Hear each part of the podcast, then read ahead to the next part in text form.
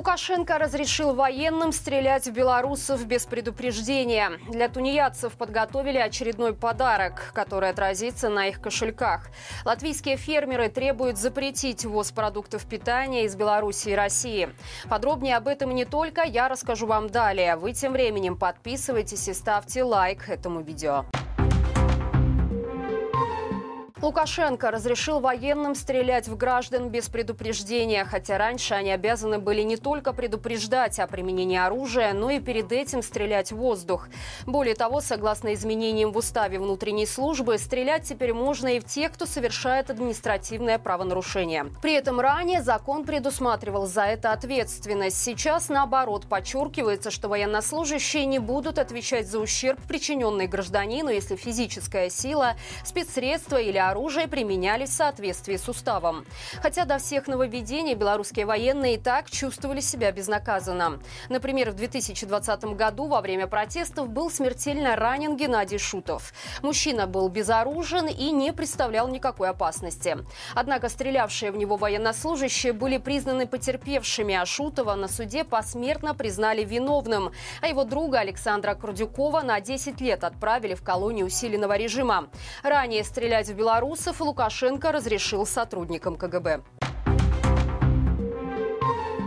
Сотрудникам Следственного комитета разрешат получать информацию о белорусах из различных информационных систем, которые содержат персональные данные, а также иметь доступ к ним, в том числе удаленный. При этом согласие самих граждан требоваться не будет. Кроме этого, чиновники хотят увеличить предельный возраст приема на службу в Следственный комитет с 25 до 28 лет. Убрать обязанность ежегодно предоставлять декларации о доходах и имуществе у сотрудников рядового и младшего начальствующего состава ведомства. Предоставлять статус сотрудников СК тем, кто зачислен в учреждение высшего образования МВД для получения специальностей для Следственного комитета. Ранее банки страны обязали предоставлять силовикам супердоступ к платежам белорусов. Такое новшество депутаты объяснили якобы желанием упростить борьбу с мошенниками. Чиновники подготовили очередной неприятный сюрприз для так называемых тунеядцев. Вместе с повышением тарифов на жилищно-коммунальные услуги вырастет оплата и для категорий граждан, вынужденных оплачивать полную стоимость ЖКУ. Экономически обоснованный тариф на горячую воду и отопление подняли со 126 рублей за одну гигакалорию до 132. Например, если в двухкомнатной квартире прописан один человек, он заплатит примерно 25 рублей за месяц. А если зарегистрированный жилец числится тунеядцем, то около 134 рублей. При этом полный тариф за природный газ пока остался на прежнем уровне – 57 копеек за кубометр. Вместе с тем на почти 20% вырос тариф на водоснабжение и на 13% за техническое обслуживание помещений.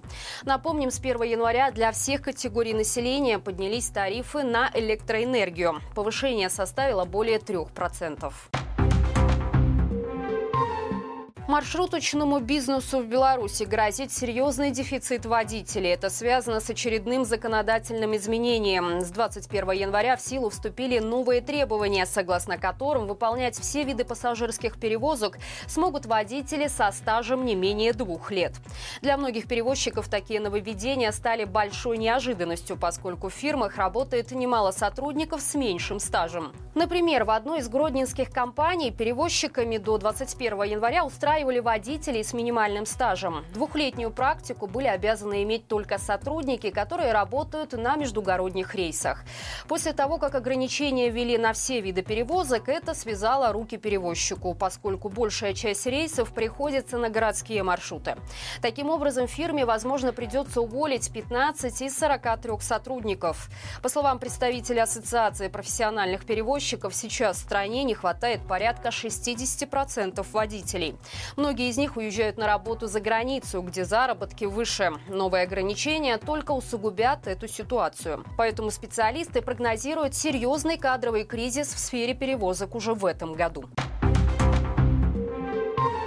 Латвийские фермеры требуют запретить увоз продуктов питания из Беларуси и России. В понедельник на дороге страны выехали около двух тысяч единиц сельхозтехники. На некоторых из них были размещены флаги и транспаранты с лозунгами.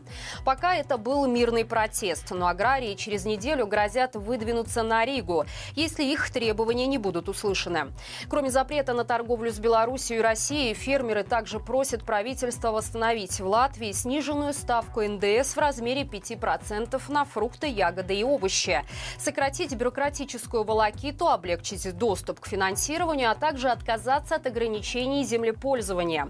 Министерство земледелия Латвии уже разработало предложение по мерам поддержки фермеров, в том числе предусмотрев, что те крестьяне, которые продолжают заказывать сырье из России и Беларуси, не смогут претендовать на господдержку. Таким образом, министерство продолжает реализацию решения коалиции о запрете на импорт в Латвию у российского и белорусского зерна. В ТикТок разлетелось видео жительницы Могилева, в котором женщина хвалит местный магазин за дешевое свежее мясо и не понимает, почему все жалуются на рост цен в Беларуси. В ролике автора, к примеру, стоимость грудинки не превышает 9 рублей, а стоимость ребрышек составила всего 6,5 рублей. Блогер утверждает, что цены актуальные. К тому же на нескольких ценниках в ролике отчетливо видна свежая дата. Большой выбор колбас и всяких разных изделий. Однако пользователи соцсети таким ценам не поверили. «Я, наверное, живу не в той Беларуси», заявил один из пользователей, который пишет, что мясо за цену меньше 10 рублей он еще не встречал. Эту информацию подтвердили и другие пользователи ТикТока из Щаус, Бобруйска, Солигорска и Полоцка. Естественно, всех интересовал вопрос, какой именно магазин предлагает такие низкие цены. По словам автора ролика, на видео фирменный магазин «Александрийская» в Могилеве. Найти его можно в Витебске, Орше, Шклове, Горках, Круглом и в таких небольших агрогородках, как Городец или Бабиничи. Некоторые пользователи отмечают, что это уникальный магазин и цены в нем не являются показателем на всю страну. Более того, автор ролика утверждает, что цены на некоторое мясо не менялись с весны прошлого года, что отличается от информации Белстат.